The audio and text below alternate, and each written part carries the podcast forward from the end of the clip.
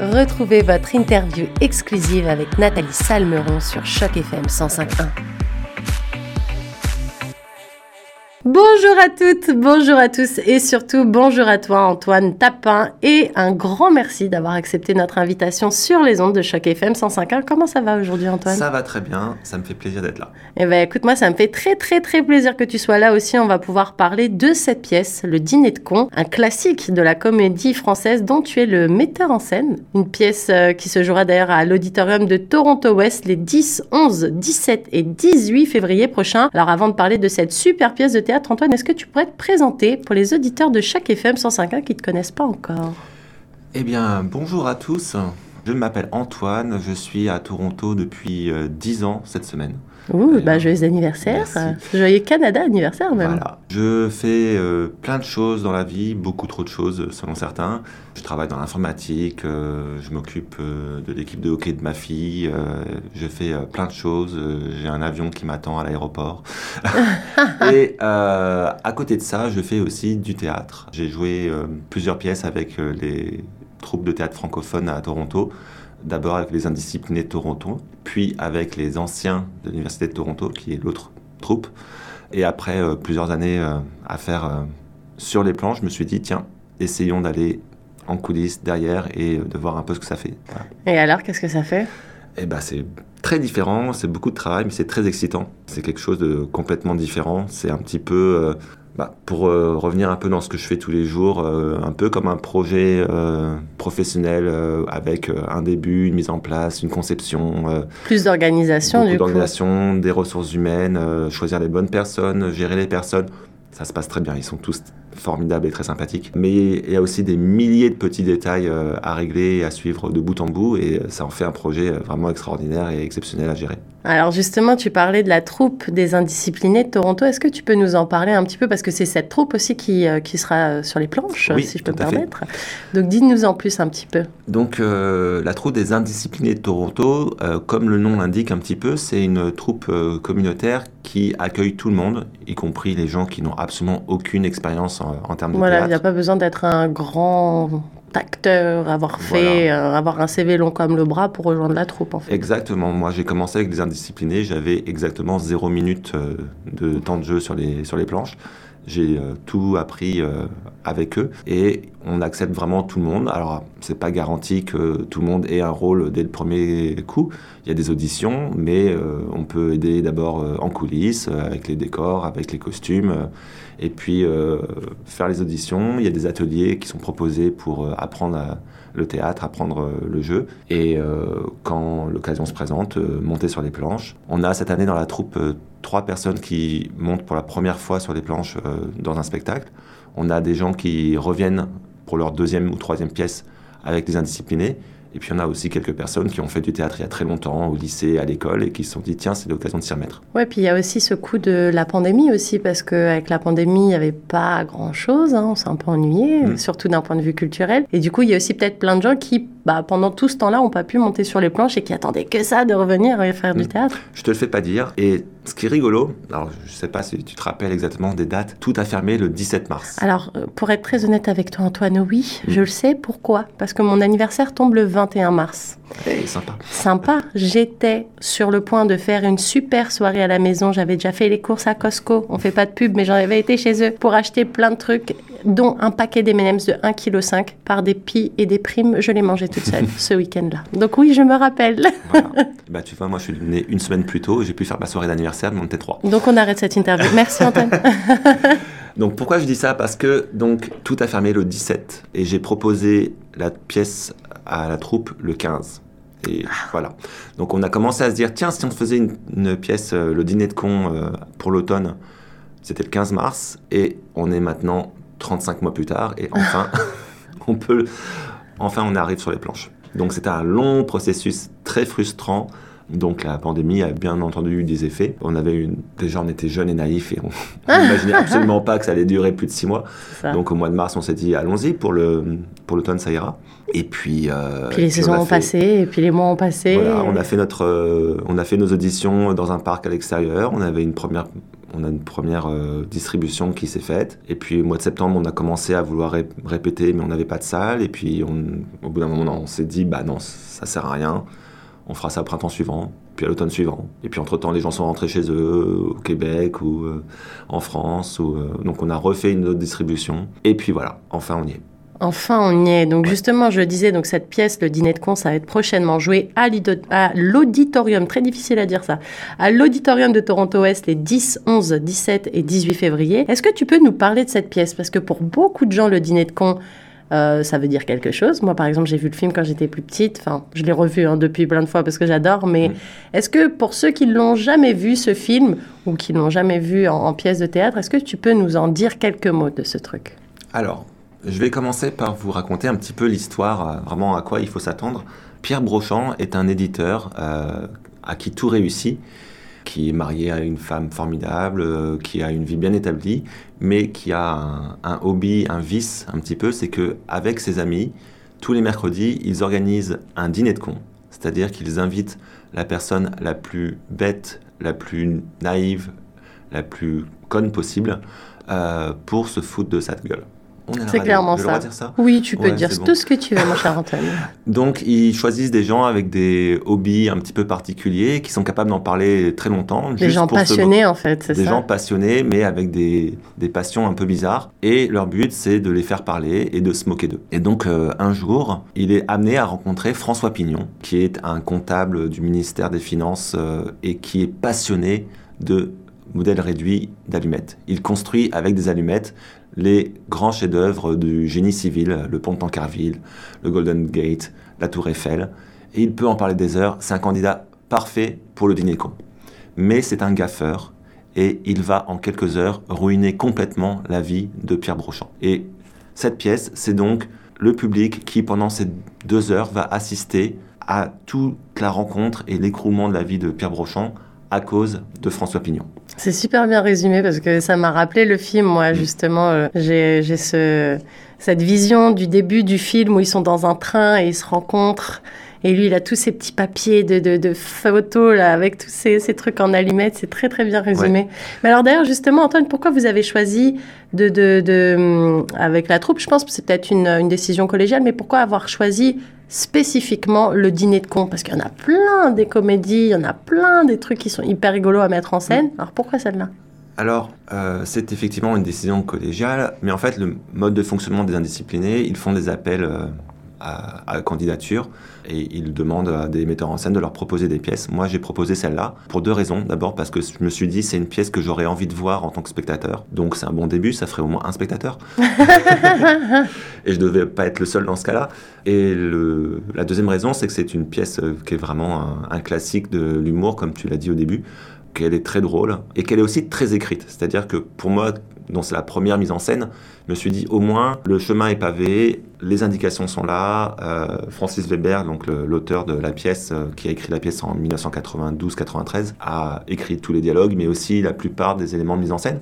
Donc finalement, ça fait un, ça fait un, un chemin à suivre. Voilà, je me suis dit c'est quand même euh, pour moi plus facile et puis les gens connaissent, ils seront euh, dans un, milieu un petit peu euh, confortable.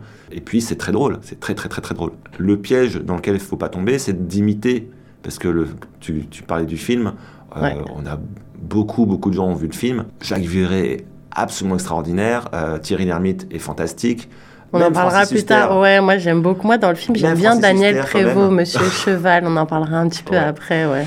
Et donc, voilà. Mais le piège, c'est de faire la même chose, d'imiter. Et on voulait vraiment faire autre chose. Donc, avec les acteurs euh, de la troupe, on a vraiment voulu leur donner chacun un relief et une personnalité propre sans recopier ce qui a été fait avant. Donc du coup, est-ce que c'est une adaptation de la pièce ou le texte est quand même suivi C'est juste leur façon de, de, comment dire de, de, le jouer en fait qui est peut-être un petit peu différente? Oui, voilà, c'est l'interprétation qui va être différente. Le, texte est respecté euh, à la virgule près, pour autant qu'ils connaissent leur texte à la virgule près. Donc oui, rassurez-vous, vous retrouverez toutes les euh, toutes les scènes euh, cultes. Il est, il est mignon, Monsieur Pignon, on va le retrouver. Il est méchant, Monsieur Bronchon aussi. Voilà, tout à ah. fait. Et puis, euh, la seule entorse que j'ai fait, c'est que euh, tu parlais du film. il y a certaines des scènes du film qui ne sont pas dans la pièce à l'origine et que j'ai réintroduit parce qu'elles apportent vraiment quelque chose. Par exemple, tout l'échange, euh, il s'appelle Juste le Blanc. Ah, il n'a pas de prénom. C'est une ligne dans la pièce.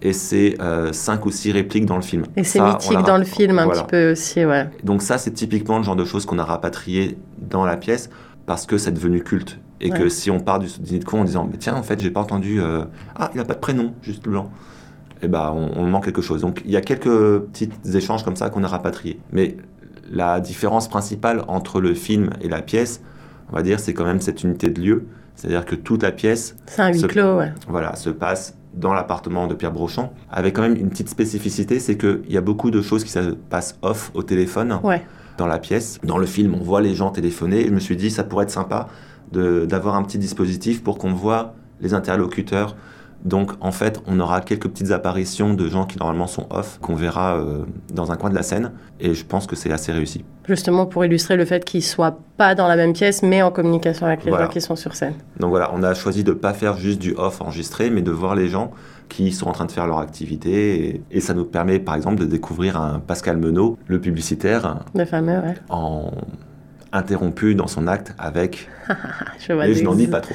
Je vois exactement. Mais alors, du coup, euh, selon toi, Antoine, c'est quoi le public de cette pièce du dîner de con, justement? C'est vraiment tout public. C'était aussi un des critères pour euh, choisir une pièce. On voulait faire revenir les gens au théâtre et faire revenir tout le monde au théâtre. Donc, euh, c'est une pièce qui est adaptée euh, à tout public de 7 à 107 ans. Et euh, je pense que les enfants euh, aimeront parce que même s'il y a quelques subtilités qu'ils comprendront pas, l'histoire est très bien. D'adulte un, petit peu, quoi. Voilà.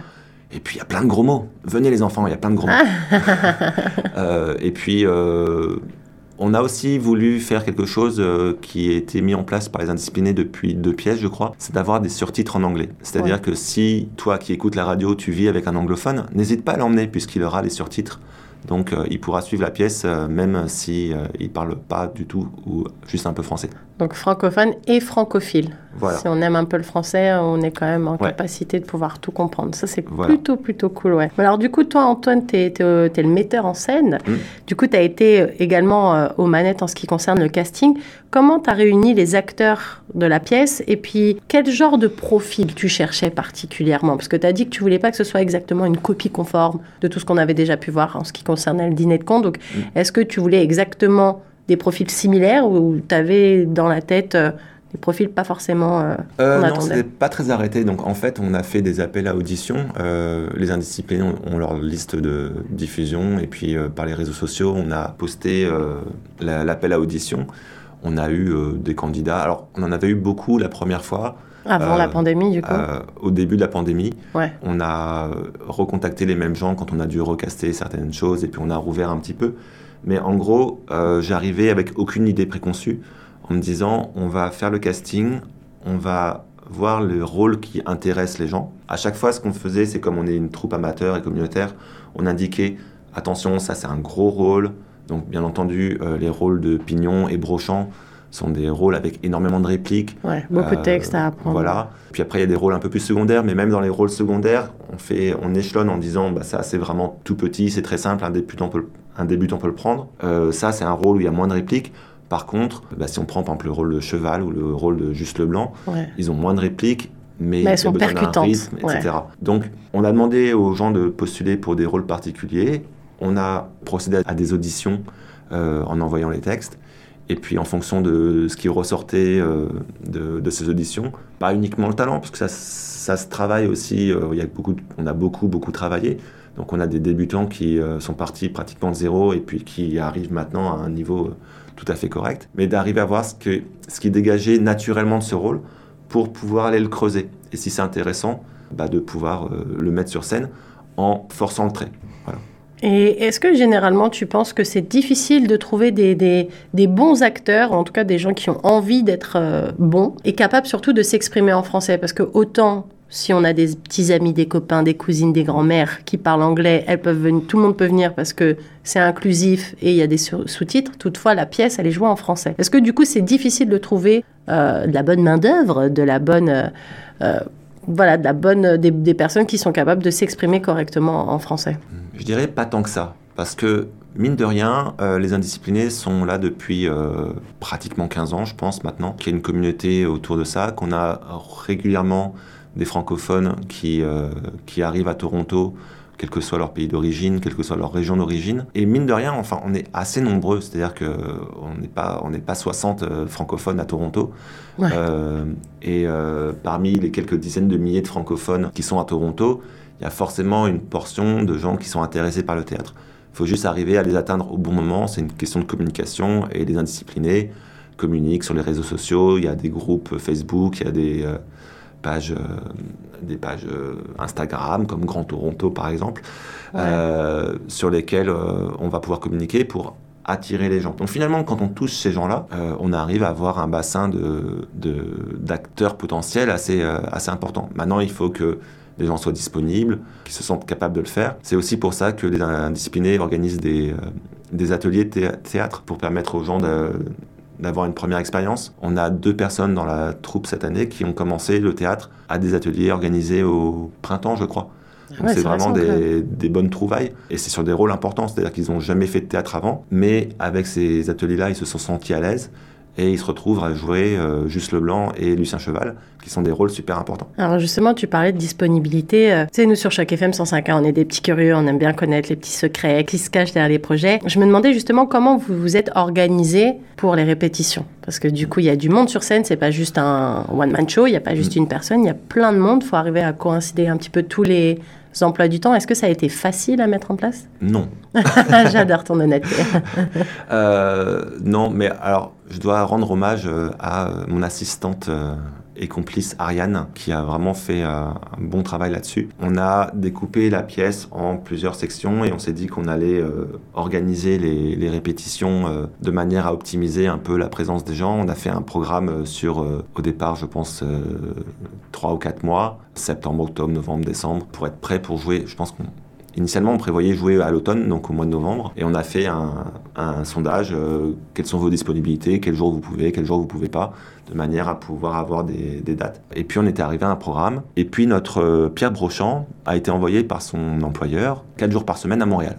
Ah, la tuile. Donc, au lieu d'avoir deux répétitions par semaine, on pouvait en avoir plus qu'une. Donc, au bout d'un moment, on, s'est décidé à repousser le spectacle, ce qui explique qu'on joue là en février. Et donc, c'est le genre de petites choses comme ça, les indisponibilités euh, dues à des contraintes professionnelles auxquelles euh, on peut rien, les cas de Covid, euh, les cas de grippe, des choses comme ça, qui font que tu as beau faire ton programme de toute façon. Oui, il y a toujours des aléas qui arrivent, quoi. Et donc, on a dû être pragmatique, on a dû repousser la, la pièce de deux mois, mais je pense que c'était nécessaire et que ça nous permet d'avoir quelque chose d'encore plus euh, solide euh, à présenter au public.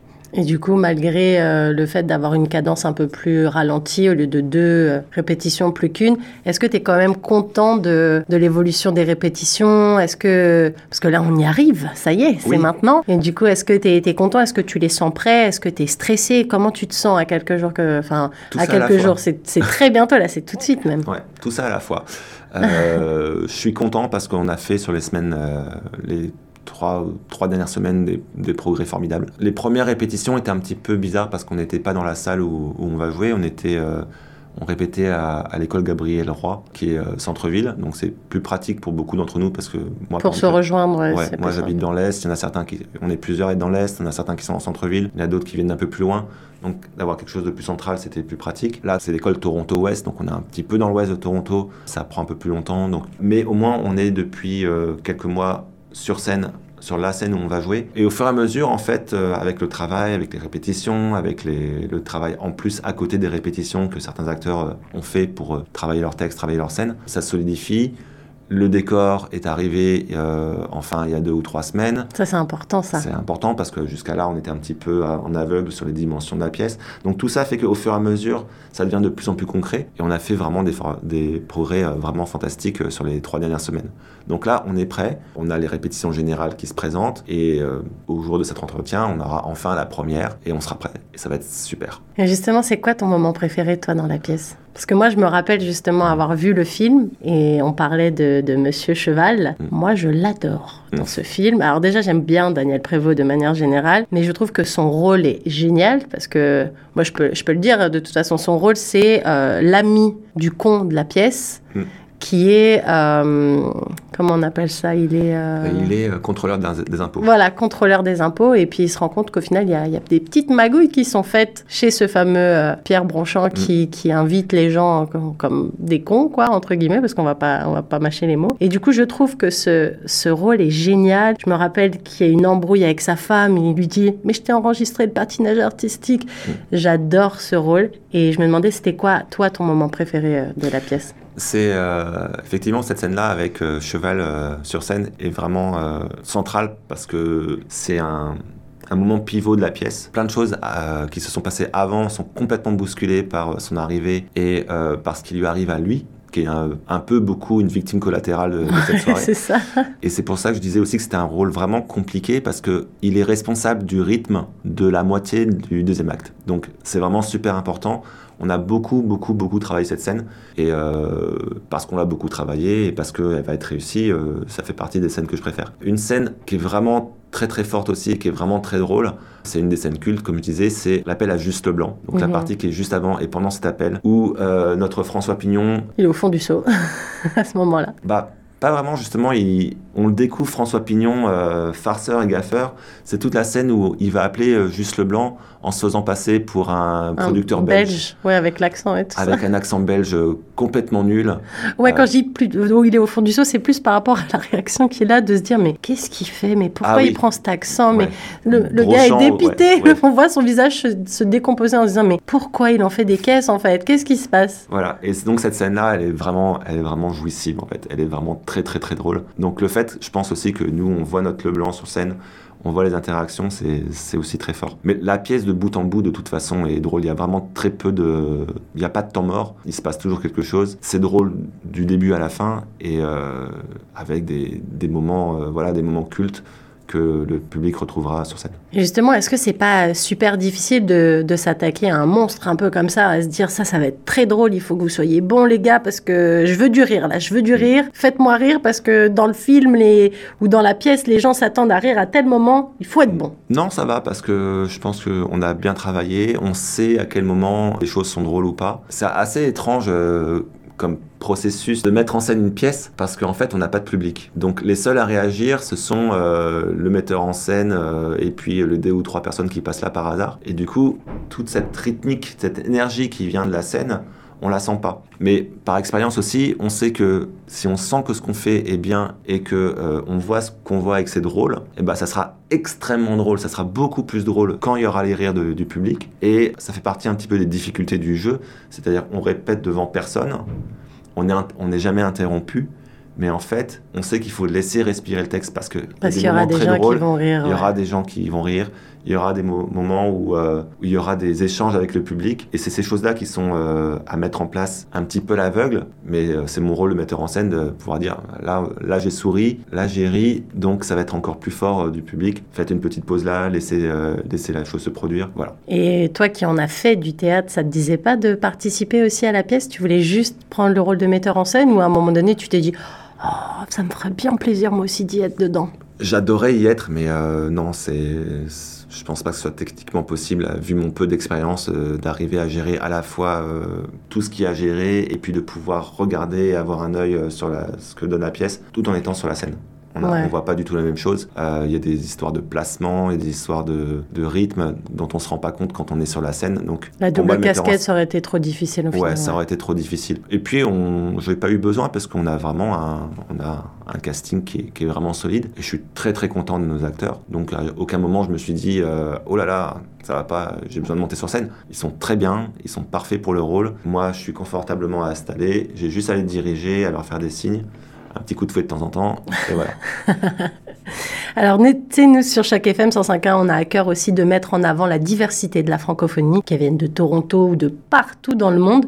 Est-ce que, Antoine, tu penses que c'est important justement de continuer d'apporter du contenu en français ici à Toronto? Tu disais, c'est pas que pour euh, les francophones. Cette pièce, elle s'adresse aussi à n'importe qui parce qu'il y a des surtitres en, en anglais, mais la base arrive en français. Est-ce que tu penses justement que c'est important de continuer de faire vivre la culture en français ici? Oui, tout à fait. Euh, je pense qu'il y a deux aspects. Il y aura un public qui est conquis d'avance. C'est, euh, je dirais, euh, un petit peu ceux qui sont exactement euh, dans ma situation, des Français arrivés il y a quelques années à Toronto, qui sont nés vaguement entre 85 et 75 entre 75 et 85 plutôt, euh, voire un peu après, des gens qui ont connu le film. Donc ça, c'est un public qui est acquis, ouais, qui aura clairement après, parce que moi j'ai un pull en plus aujourd'hui, il y a marqué Baby des années 90. Mm. Moi, je suis née bien après et ouais, moi j'ai adoré, j'ai adoré le film quoi. Bah, on va élargir un petit peu. On a un public qui est conquis d'avance, qui va être euh, le public euh, français qui a déjà vu le film, voire même pour certains qui ont pu voir la pièce quand elle s'est jouée. Mais je pense qu'il faut partager cette culture-là avec euh, bah, on va dire les Français ou les francophones ou les francophiles de deuxième génération. Je pense que c'est si vous avez des enfants qui sont à l'école en français ou au lycée en français, il faut les emmener voir euh, cette pièce-là. Et puis c'est plein de jeux de mots, c'est le texte est incroyable aussi. L'écriture de, cette pièce est juste folle parce que c'est aussi la force du français, je trouve, c'est qu'on peut faire jouer les mots. Mm. Cette, cette, fameuse scène avec juste le blanc, quand on lit le texte, c'est fou. c'est tellement bien écrit au final. Donc euh, c'est oui, le, texte est euh, le texte est très fort et, euh, et je pense que c'est une pièce qu'il faut voir même si on, on, est un peu hésitant sur son français. Il y a beaucoup d'étudiants qui, qui, sont en école francophone qui parlent beaucoup en anglais et qui perdent un peu ça. Je pense que ça fait partie de, de, ces choses précieuses à avoir en disant il y a une culture française, il y a une culture francophone, il y a des pièces qui peuvent m'intéresser parce que c'est drôle, parce que c'est bien joué, parce que c'est dynamique et c'est des choses qui qu'il faut montrer aux, aux plus jeunes je sais qu'avec la troupe des, anciens, il y a souvent des matinées scolaires, donc où les écoles viennent voir. Je pense que c'est précieux parce que c'est des choses qui, même sur le moment, euh, on va voir une pièce avec mon école, euh, c'est galère. C'est des souvenirs qui restent. C'est des spectacles où plus tard on se dit ah ouais, je l'ai vu ça, je connais, je connais cette réplique. Et euh, c'est des Puis même, ça peut peut-être aussi mm. faire naître quelques vocations. Tout à fait. Parce que tu disais que la troupe, elle est ouverte à tout le monde. Donc, euh, je pense que même si certains jeunes se disent Oh, c'était génial, moi aussi j'ai envie de faire ça, c'est mm. trop bien, j'ai envie de les contacter. Et eh ben, notre actrice euh, la plus jeune pendant la pièce va avoir 11 ans dans quelques semaines. Ah voilà. Bon, je triche un peu, c'est ma fille. Mais, mais voilà, puis on a des jeunes qui sont impliqués. on a l'équipe technique qui sont des élèves de Toronto Ouest ou de Saint-Frère-André. Pense que c'est des élèves de Saint-Frère-André. Donc on a des élèves euh, du, de Toronto Ouest ou Saint-Frère-André qui viennent nous aider pour la technique.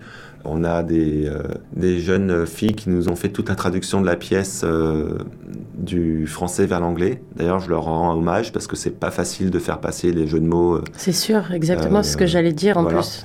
c'est super dur parce que c'est le, texte est écrit en français avec des jeux de mots qui sont bien de chez nous, on va dire, et des fois trouver le truc qui va faire rire au, enfin, au même niveau et que ce soit exactement la subtilité que tu veux, c'est pas forcément mm. simple. C'est pas simple, mais je pense qu'elles ont fait un, très bon boulot. Et voilà, donc on a des, jeunes qui, ont joué dans les pièces. Euh, la dernière pièce a été mise en scène euh, par une jeune fille qui avait alors 19 euh, ans. Donc voilà, c'est ouvert à tous les jeunes talents aussi. Et voilà, donc comme tu disais, ça peut susciter des vocations.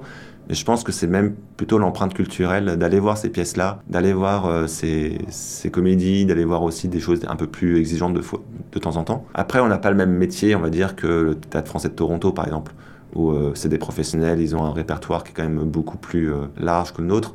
Mais ce qu'on fait aux indisciplinés, c'est d'essayer d'amener des choses accessibles à tout le monde, grand public, qui plairont au, au plus grand nombre. Et comme je le disais depuis quelque temps, aussi ouvrir cette porte aux anglophones en disant vous inquiétez pas, il y a des surtitres, vous passerez un bon moment. C'est comme regarder un, film en coréen sur Netflix. Euh, voilà. C'est ça, on a tous regardé cette super série coréenne. Euh, moi, j'ai essayé hein, de le regarder en coréen, j'ai jamais réussi, du coup, je l'ai regardé en anglais. Alors, Antoine, pour finir, est-ce que tu aurais un petit mot pour les auditeurs de Choc FM 105.1 qui auraient envie de venir voir le dîner de con Est-ce que tu peux nous rappeler les dates? Est-ce que tu peux nous rappeler un petit peu toutes ces informations pratiques? Tout à fait. Alors déjà, si vous avez envie de venir voir le dîner de con, c'est une très bonne idée, venez. On a encore des places. Les places sont disponibles en ligne sur le site des Indisciplinés de Toronto, lesindisciplinés de Toronto.ca. On a quatre soirées le 10, 11, 17 et 18 février, c'est à l'auditorium de l'école Toronto Ouest. Les places sont en vente en ligne, mais aussi à la porte si vraiment vous vous décidez euh, au dernier moment. Je crois que c'est à 19h30. La pièce dure environ deux heures. Comme on disait, c'est une pièce tout public, donc vous pouvez venir en famille. N'hésitez pas, amener vos amis, amener vos amis anglophones également. On a des surtitres.